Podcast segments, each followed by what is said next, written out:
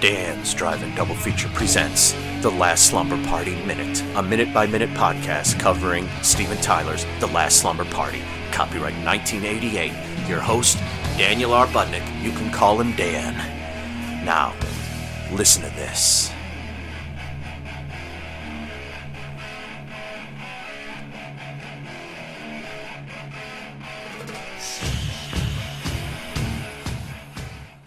Episode 47, minute 47. Hey everyone, this is Dan. Uh, hi, how are you? How are you, everyone? Whew, that's a fun voice, but you can't do that for too long. You start to choke, or I do. Uh, this is Dan. Welcome to episode 47. We left off. Linda is in bed sleeping. Science was about to kill Linda when the killer killed Science, and he is now looming over Linda as Tom Selleck looms over him you know, on a poster. Not, I mean, they could have put like starring da da da with a special appearance by Tom Selleck and Olivia Newton-John, and the but they didn't. So, anyways, here's minute forty-seven.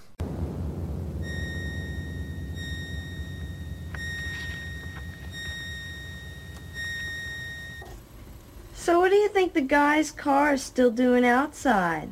I mean, what do you think they're up to? I don't know. I just wish they'd go away. All I want to do is go to sleep. Yeah, ditto for me.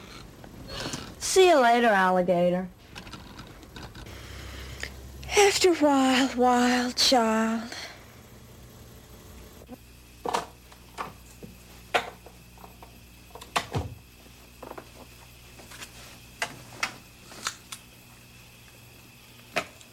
Hey, Linda, you left the light on in the bathroom.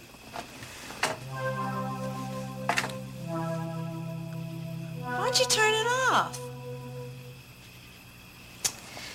Hey, Linda. See you later, alligator. See you later, alligator. After a while, wild child. After a while, wild child. I don't know if that's a um, if that's uh, a strange um, regional version of that, but I've never heard uh, "After a While, Wild Child" before. It's it's the point is, see you later, alligator. After a while, crocodile. Boom, boom. Two reptiles. You know they're very similar. Um, you know it's that's the way it's supposed to be. That's why they rhyme. After a while, wild child. If you're going to say that, then you should change the beginning, the the first one you know, like see you later, Stig Bader or something like that. You know, after a while, Wild Child. See, there you go. That makes sense. But the the, the as as it stands, it doesn't it doesn't make much sense. But you know, Chris seems uh, actually Chris seems really tired. Uh, the the the rings under her eyes are well deserved because she says, "All I want is to get some sleep." And yet she's sitting there continuing to watch Forever Evil, which seems to be on a constant loop. It's the Forever Evil Network that was back in the day that was you know instead of streaming we just had one station would show the same movie over and over and over again see you later alligator see you later Stig Bader after a while wild child wild child. So what um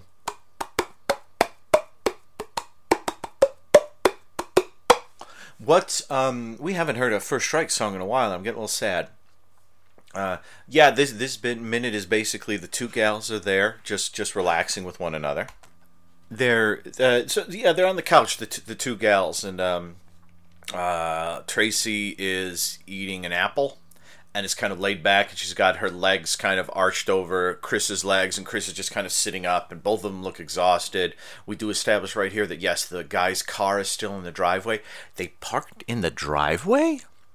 Whenever we've seen the street, there was barely a car out on that street. Why on earth did the guys park in the driveway? That seems that seems idiotic to me. I mean, because wouldn't that be the first? I don't know. I mean, why not? If you're going to be crazy like this, why not park down the street? I mean, a few houses down the street, or like around a corner where they can't see a walk a little bit. I like the fact that yeah, you know, he may be the quarterback, but he's the laziest f in school. And he kind of imparts that onto Billy and onto Scott. And speaking of Scott, Scott, where are you? Scott? Hello, Scott? Earth to Scott. Are you will you be arriving soon? Hopefully. Oh gosh. So yeah, so Linda um uh, I'm sorry, Tracy uh yeah, it's funny. Chris looks tired. But uh Tracy looks just kind of she has that kind of semi if if she's if she's not looking kind of bored, then she's got kind of a, a, um, a wise ass look on her face, and here it's it's it's become wise ass again. It's gone from bored to wise ass, and uh, wise ass to bored. I'm sorry, and and it's great. Yeah, she eats the apple and she goes up into the bedroom, and uh, apparently Linda, I'm putting that in quotes, is in the bed, and Linda.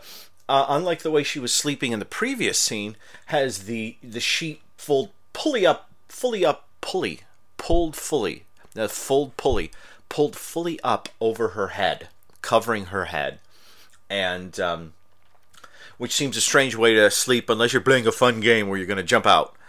Um, and it's it's great because Linda Tracy comes in and, and, and throws out the apple and sits down, still chewing on the apple. And and as she speaks there and says, you know, why don't you turn off the light? She she like lays back on the bed, very uncomfortably looking, like like one of the pillows is like in a spot that's like making her like upper back sort of arch in a strange, uncomfortable way, and she's still chewing that apple and then she she pulls the sheet off and it's science. And science is has blood dri- coming out of his mouth and he's got blood all over his neck. I applaud the killer for i don't know where linda is. Apparently he I, I didn't hear Linda get away, so he must have done something to Linda. He did something to Linda, got her out of the bed without getting any blood on the portion of the bed she was on, threw science onto the bed without getting any blood onto the sheet that he covers him with, and got rid of Linda and himself, apparently. Uh, this is a good killer. This killer does good work. I mean, I was going to say by 1988, killers and slashers. I mean, after Freddy, uh, things get pretty um, screwball. Uh, but but things were still pretty screwball in the early '80s, anyways, with the killers and the way they, they did stuff. So yeah, and, that, and that's the that's the minute. Um, and and um, uh, I do like that. Previously, when Linda and Tracy were sleeping in the bed, and Chris comes in and says, "Which which of the homos has been playing Ma Bell jokes or whatever it is." Uh, we see when Chris sits down and she she kind of goes over to the phone and then she goes to the closet um, and tommy's still hanging there goes over to the closet and then she goes to the, into the bathroom the lights are on all the lights are on all the, the lights are on throughout the room the lights are on the bathroom but for some reason it bothers tracy now that the lights are on did linda leave the light on in the bathroom i guess she must have um, I forget because you see her come out of the bathroom. No, no, you don't. You see her come into the room. No, you see her went to ah. No, you do see her come out of the bathroom earlier. Yeah. Um, but uh, I don't remember if the light was on. I guess I could go back and look.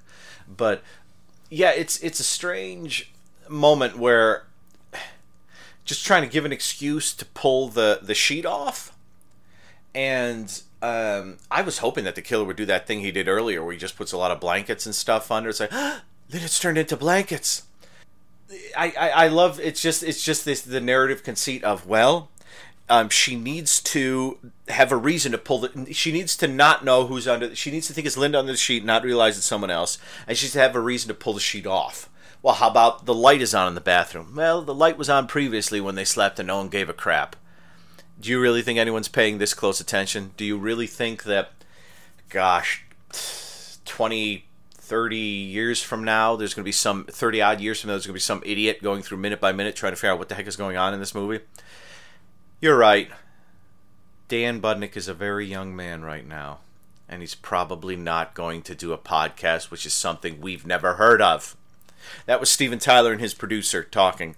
Um, uh, not not Steve Tyler, um, you know, from you know, uh, talking to his record producer. I, I I'm gonna I'm, I uh, I just want to go off on a brief tangent. I just mentioned I've been watching Freddy's Nightmares lately it's quite a good show. It's very cheap, um, but you shouldn't let that deter you. A lot of the anthology 80s shows are very cheap, but it's very cheap. It's very charming. It's very weird because the premise it's it's almost all like nightmare and dream based stuff. So a lot of it is just don't trust the reality that you see because it's not the reality kind of thing. And Freddy introduces the bits and it has a really great format where each episode is an hour. And they did two seasons. They did oh gosh, about 44 episodes or something like that. And the the way the format works is that um, uh, the the first half uh, follows like one person you know, and then the second half will follow one of the people who was a secondary character in the first half, which I think is pretty clever. I, I like quite a bit. And so far, so good. I've watched the first twelve episodes or so, and I really, I'm really enjoying it. There's some creepy stuff. There's some weird stuff. There's some dumb stuff. But uh, hey, come on, Give, cut him some slack. Cut him some slack. But I'm quite enjoying it. It's got a really lovely theme too. It's got a nice creepy theme. But regardless, uh, science is dead. Long live science. The science is dead, and the minute ends, yeah, with Tracy discovering dead science in the bed. The game is afoot. Let's see what happens in the next minute. Oh, wait, listen to this first.